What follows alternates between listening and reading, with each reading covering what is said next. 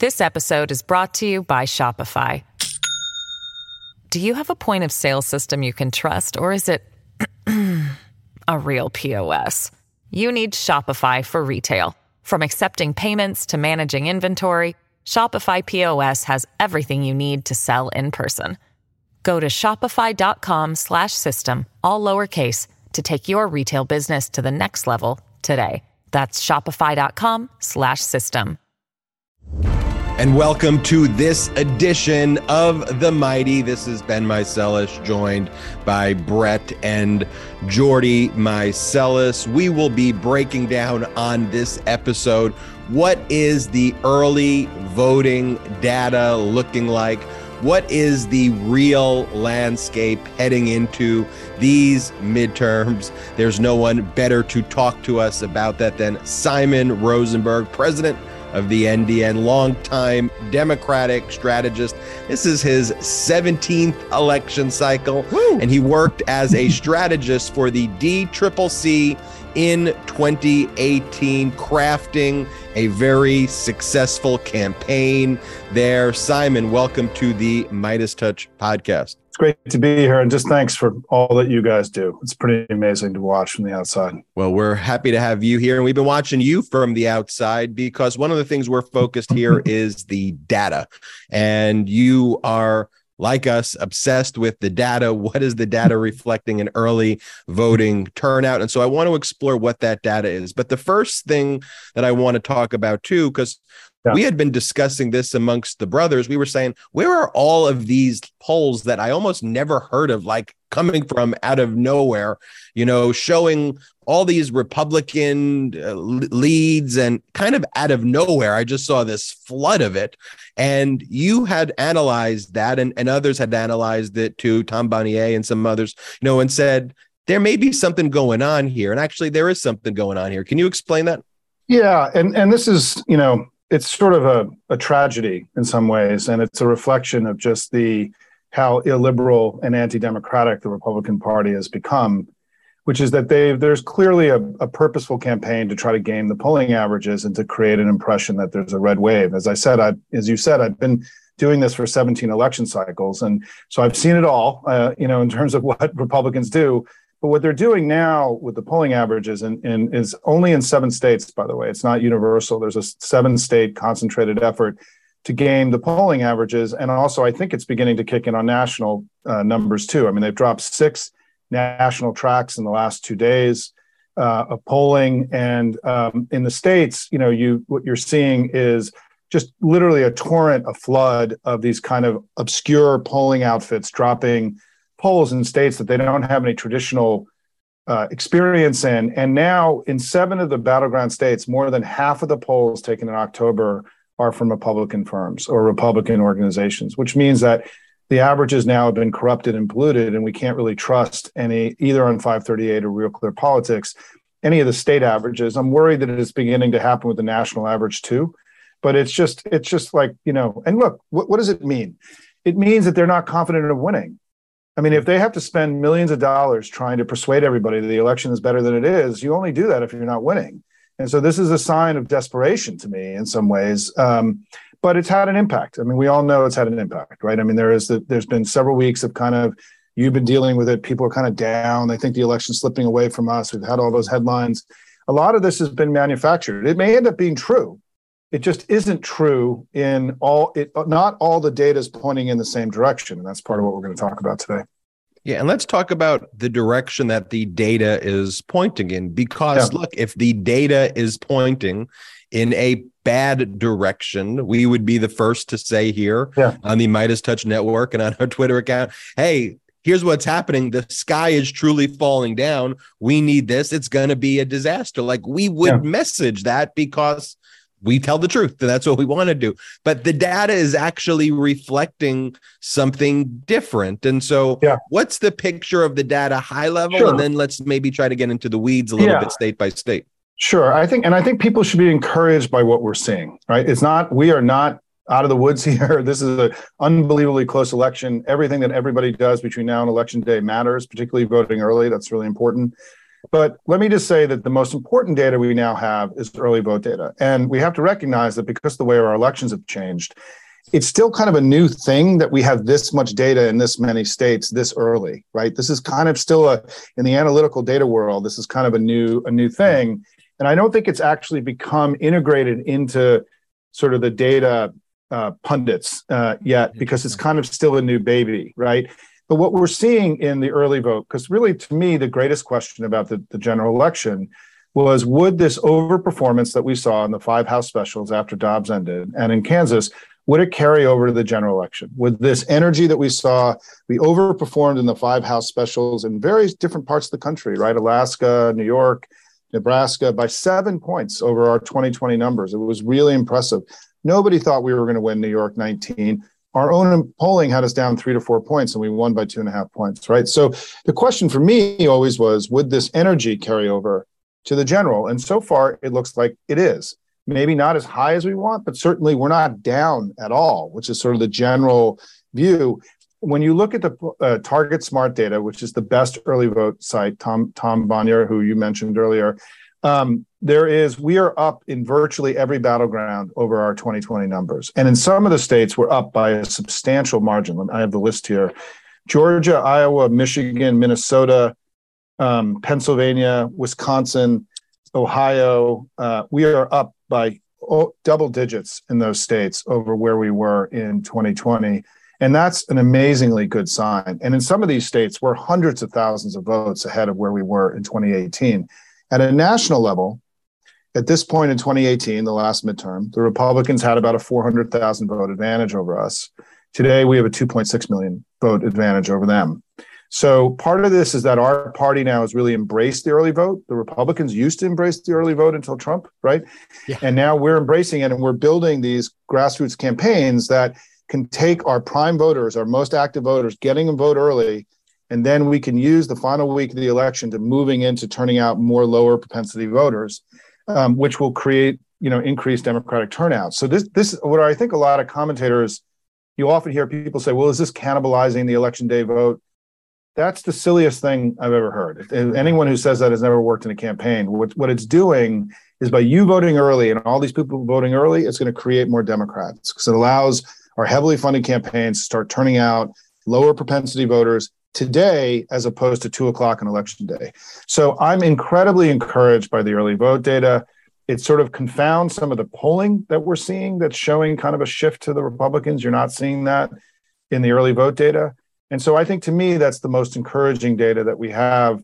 And it's and it's by the way, it's consistent across states and it's consistent on day to day which is really important. You're not seeing huge variances, right? Which is a sign of the data being choppy. It's very consistent across time, across geography, and, and over time. And so maybe you can also let our listeners and viewers yeah. know, you know, what happened in 2018, what happened in 2020, and why is it so um, impressive that the numbers in 2022 for a midterm versus, say, a general or a midterm compared to a general is yeah. where it is now. So we're using for comparison, we're using 2020 because because 2020 was the election where Republicans started walking away from early vote. And so it's really the fairest comparison. And we won that election by four and a half points nationally, right? So if we're and in and in places like, let me give you an example. I mean, in Pennsylvania, let me just use my data here in Pennsylvania, we're doing 12 points better than we did in 2020. Well, we wow. only won 2020, you know, by one, you know, one point, right? And and what that would mean is what would that translate into? So if we're doing about, you know, which means we're doing like five points better, you know, in the in polling. Well, if you look at the New York Times poll uh, that just came out about Pennsylvania, Fetterman's up by five points. That's basically the same data, right? If we're five points ahead in the polling, we'd be about 10 points ahead in the early vote. So it's it's actually suggesting that we're actually overperforming our performance in 2020, and you see that in the polling. You see that in Georgia, right? In Georgia, we did not win the general election, right? We got into a runoff, and then we won it in in the in the runoff. But on election day, we were behind in Georgia. In the polling that just came out of the New York Times, which is the best poll, we're up three points. That's pretty consistent with the overperformance of the early vote data.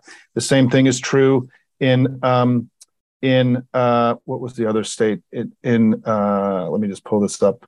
In Iowa, right? We're seeing, you know, we're hopeful about that race against Chuck Grassley. We're seeing very strong Democratic performance in Iowa. Michigan, they're blowing it out. I mean, I, I, think you it would be great to have somebody who's working in Michigan come on your show and talk about what they're doing there. Not only are we 22 points ahead of where we were in 2020, because we only won by one point there too, but the turnout is astronomical in Michigan. There's something really significant happening in Michigan, very encouraging. Oh, Wisconsin, right?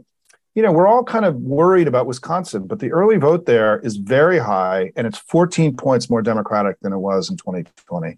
Wow! And I and I'll tell you, anyone who diminishes and says, "Well, you know, you don't really know about early vote," those are people that have not worked on campaigns. The whole goal of campaigns is to get people to vote for you, right? And so, lots of people voting for you is really good, right? And it's just that a lot of these pollsters and these analysts don't really know how to use early vote data because this is we've never really seen an election like this right? There's never been an election where Democrats have embraced the early a midterm, where we've embraced embraced the early vote the way that we had, build our field operations to turn people out for two to three weeks, not for two days, right? And so this is a whole new experiment. And the DNC deserves a lot of credit. The DNC put about $75 million into building out these field operations in these states. And so far, it looks like that was a smart investment.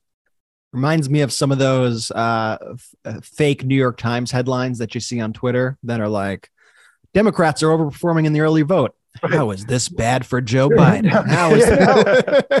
By the way, it's exactly true. I mean, I mean, you know, the New York Times Senate polls this week, you know, th- these are states that we only won by one point last time, right? And we're up by five, we're up by three, right? We're we're in Arizona, we're up by five. We have never been up by five points in a Senate poll in Arizona in the last 30 years, right? And so, like, you're right. That's exactly. So, how is that bad for Democrats, right? You know, and so it's just, you know, the and so look, we weren't supposed to be competitive this election, right? We weren't mm-hmm. supposed to be in it this late. We're just gonna have a shot. Yeah, we got a shot. The glass is half full. It's incredible that we're here. We got to go for it. People have got to get the grumpies off here yes. and be really proud of our party for staying in it this long and making this thing competitive when no, when everyone had written us off. One of the things that I keep hearing ad nauseum on the news is that Dems are actually over over performing in red states right now, and people are attributing that to the overturning of Roe, but underperforming in blue states where people feel like it yeah. is safer, uh, where their abortion rights are, are going to be more protected. Uh, is that true in your opinion? Yeah, Does that concern it, you? It's a really interesting thing that's happening because every election is unique, right? No election is like any other election, and this election has its own contours. And I think there's some evidence that in the states uh, like Rhode Island and Oregon and California, where we've not run massive national, you know, advertising campaigns over many months, that the Democratic performance is a little low. And I, you know, which means that what that shows is that our ads and our campaigns in the battleground states have been very effective, right? I mean, we the, the environment is different there. Significant this will be for control of the House. It probably won't impact the Senate but it could impact the control of the House. You know, we're a little down in California. We're a little bit down in in uh, in Oregon right now. Two states where the early vote is off the most for us, the country, is California and Oregon. Gas prices have also been very high there recently, right? And so, and there isn't any statewide race where the money's being spent to turn out, you know, massive numbers. You know, there's not a, a Senate campaign, right? right? Where we have Senate campaigns, we're doing really well and that's also where the you know the DNC put their money in. And the places where we didn't make those kinds of investments were underperforming a little bit. It's a little bit unclear how significant it's going to be, but it's something to watch. And what's going on in Arizona right now? I saw you say that that was one of the states where it does seem yeah. like we are underperforming a little bit. Yeah, I, I, think we have to watch Arizona. I mean, the New York Times poll in Arizona was really assuring. I mean, we we're up five there. I think we're up two to three to four there, right? And so the early vote has come in a little low. It's come in a little bit low in terms of num- the total number. And it's also come in a little low for us, a little bit, not a lot, like not something to freak out about, but it's something to pay attention to. I spoke to Ruben Gallego yesterday, the congressman from Arizona, and he told me that they actually feel good about where things are. That part of the problem they've had is that the ballot is really long.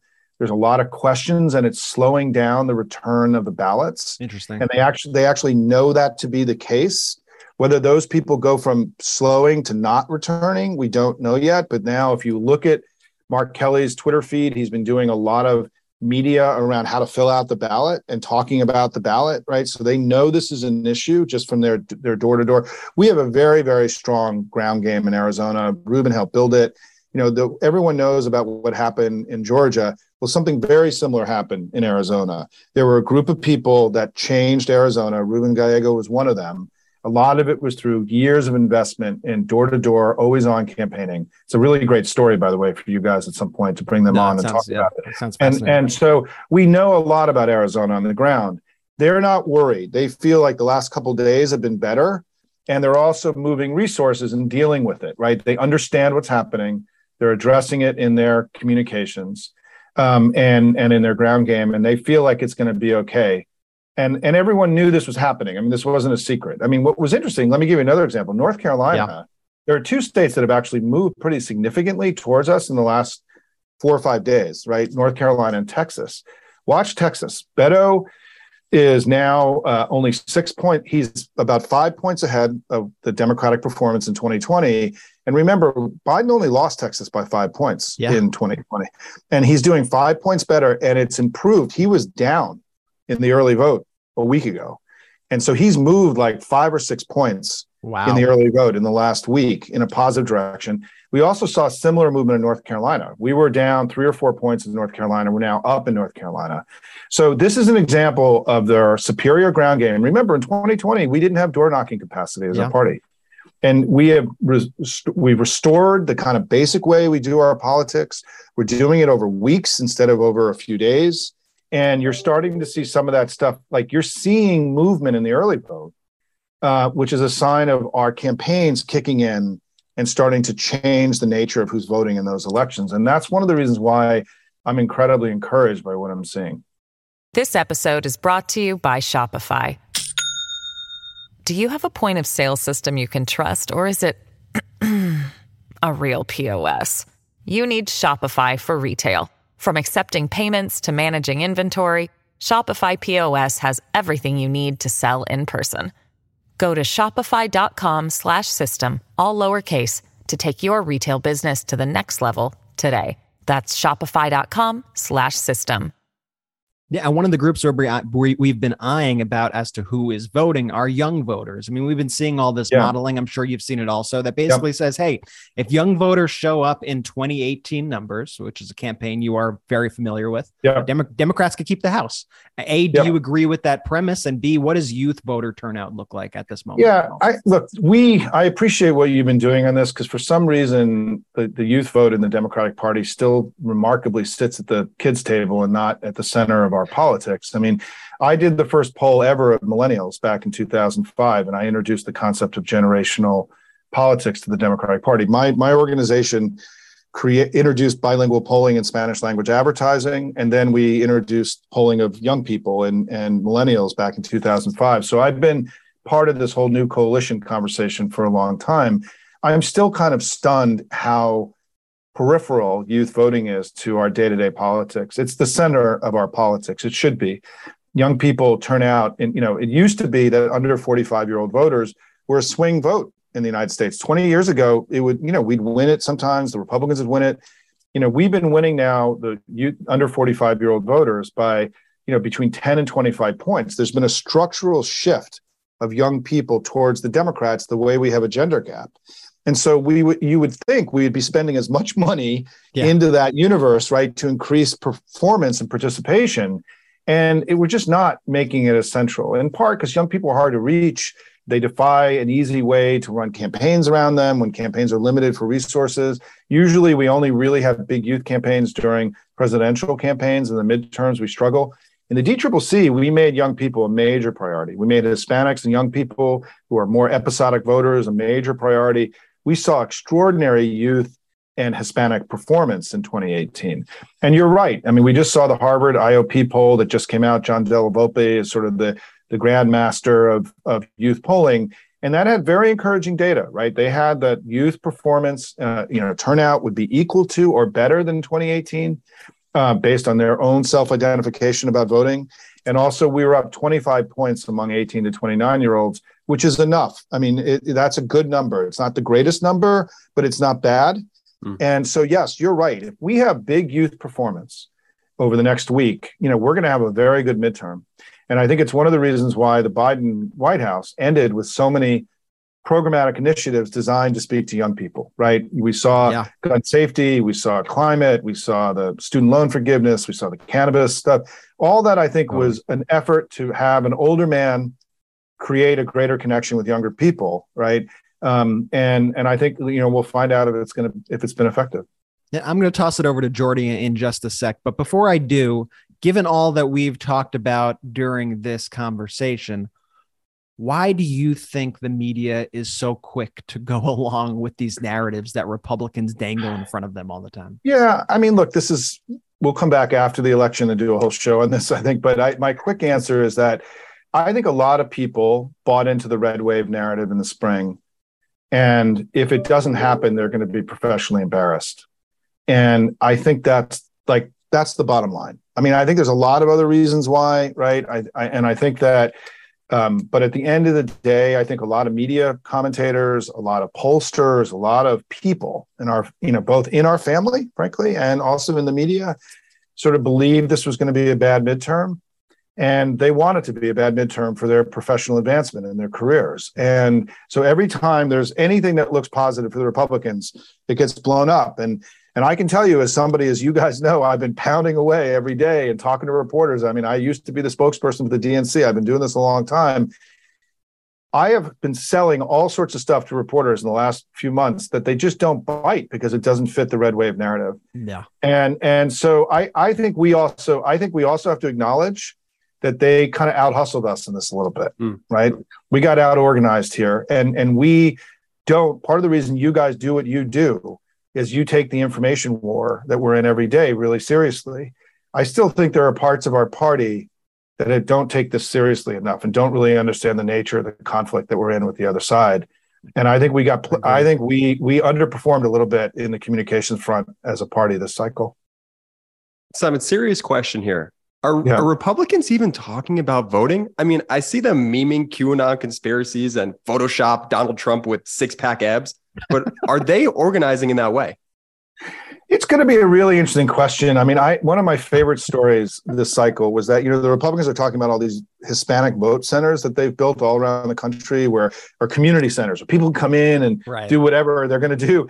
And I have a reporter who's in Nevada call me and say she went to the, the community center in Las Vegas four times and it was never open, you know, and and and, and so you know, look, traditionally they don't do GOTV the way that we do because they have, you know, their voters are more um, regular voters. They have a higher percentage of regular routine routinized voters in their coalition than we do. We have to do more to turn out our we have more voters, but they have more regular voters. We have more irregular voters, right? So, you know, I think that everyone thinks in this election that the Republican turnout is going to be very high. The question is what happens on our side. And and I and I think that that's why this early vote could be challenging some of the models that pollsters have that are assuming a significantly more Republican vote on election day. We didn't see that in the five House specials. We didn't see that in Kansas. And you know, the real question now is will the anti-MAGA majority that showed up in such record numbers in the last two elections, will it show up again? And I remain optimistic based on the early vote data that it will. I love this phrase that you used earlier, get the grumpies off. I, I might need to I might need to steal that. So we're only a handful of, of, days away from these midterms now. There's, you know, there there may be a lot to be distracted about. But what's your message to our listeners about this notion of, of staying focused down the home stretch and making sure that they get the grumpies off? Yeah, listen, there's going to have to be a big conversation after the election about the the pessimism uh, that reigned over our family over the last year or so. I think something happened during the BBB fight last fall where we kind of got went fought with each other and there was sort of like a anger and frustration inside the family that we never really worked through to be honest. And and I think that my view is that the kind of frustration and anger disappointment it's self-indulgent we don't have room for that do you think people in ukraine right now are sitting around, you know, being pissed at their brother who, you know, was three minutes late to dinner or didn't return his text on time. I mean, you know, we have an urgent election in front of us, and everybody's got to buck up do the work, right? Realize that our democracy is on the line, and we'll go have all the grumpy stuff after the election. But you know, listen, Joe Biden's been a really good president. Our party has done a remarkable job over the last 30 years. I'd rather be us than them every day in the week. And somehow we've got to find, you know, I was a Clinton guy, and Bill Clinton always said that optimism may be the most powerful tool that we have mm-hmm. in the Democratic Party. We have to regain that sense of optimism and hope and and you know shirk off the grumpies right it's t- it's become too widespread and i will tell you i've never seen anything like this in the 30 years i've been doing this this is something that's unique to this cycle i think some of this is that and what we can talk about after the election is i think a lot of what the republican party and fox news and russia and china and saudi arabia and, and iran try to do in our domestic discourse is they try to spread negative sentiment they try to make the united states feel less good about itself to make us feel less good about our country, to make us less feel good about our own party. We're being flooded with negative sentiment. And that's why it's really important that work you're doing, where you're spreading positive sentiment, real talk, you know, getting the grumpies off, right? This is an urgent thing because I think some of this is being done to us, you know, and and we have to get smarter about the information war that we're in. And we've got, and part of it is about the role of negative and positive sentiment. I think this is a really important big conversation that we have to have after the election, which is why what you're seeing on my Twitter feed is I'm being unrelentingly positive right now. I'm trying just to present the data that I can see. I'm not cherry picking stuff. I'm not, you know, manipulating stuff. I'm just looking at stuff and I'm sharing what I see. But I'm only sharing the things that are happy because there's an entire party on the other side that's spreading spending all their time telling you all the reasons not to be happy. I'm not interested in doing their work for them. And we as Democrats have to learn to stop doing the Republican Party's work for them. We can say things that are declarative sentences that have a period, and we don't have to use but and however, because every time we say but and however, we're doing the Republican Party's work for them. And we have to unlearn some of the habits that we've gained in recent years, the self doubt that's creeped in. You know, guys, screw it. Like, I mean, this is an amazing party. We're all lucky to be doing what we're doing. We've done so much good for the country. We got to be loud and proud about who we are and get the grumpies off and go win these goddamn midterms, right? That's what we got to do. And so I really appreciate the opportunity to be with you all today. And, and I just am grateful for all the work that you do day in and day out. It really matters.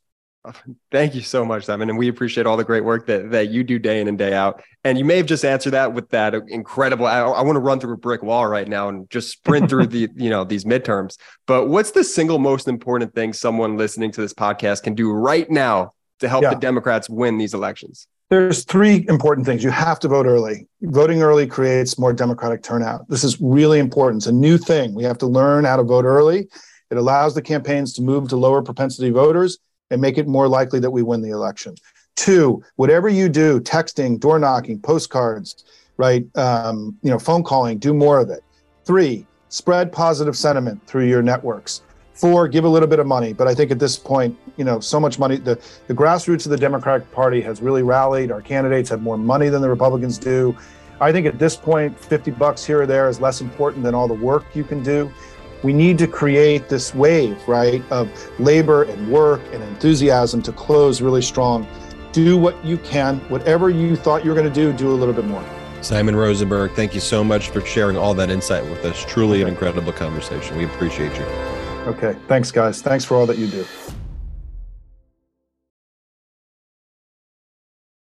At Meidas Touch, we are unapologetically pro democracy and we demand justice and accountability. That's why we're spreading our message to Convict 45. That's right, gear up right now with your Convict 45 tees and pins at store.meidastouch.com. That's store.meidastouch.com.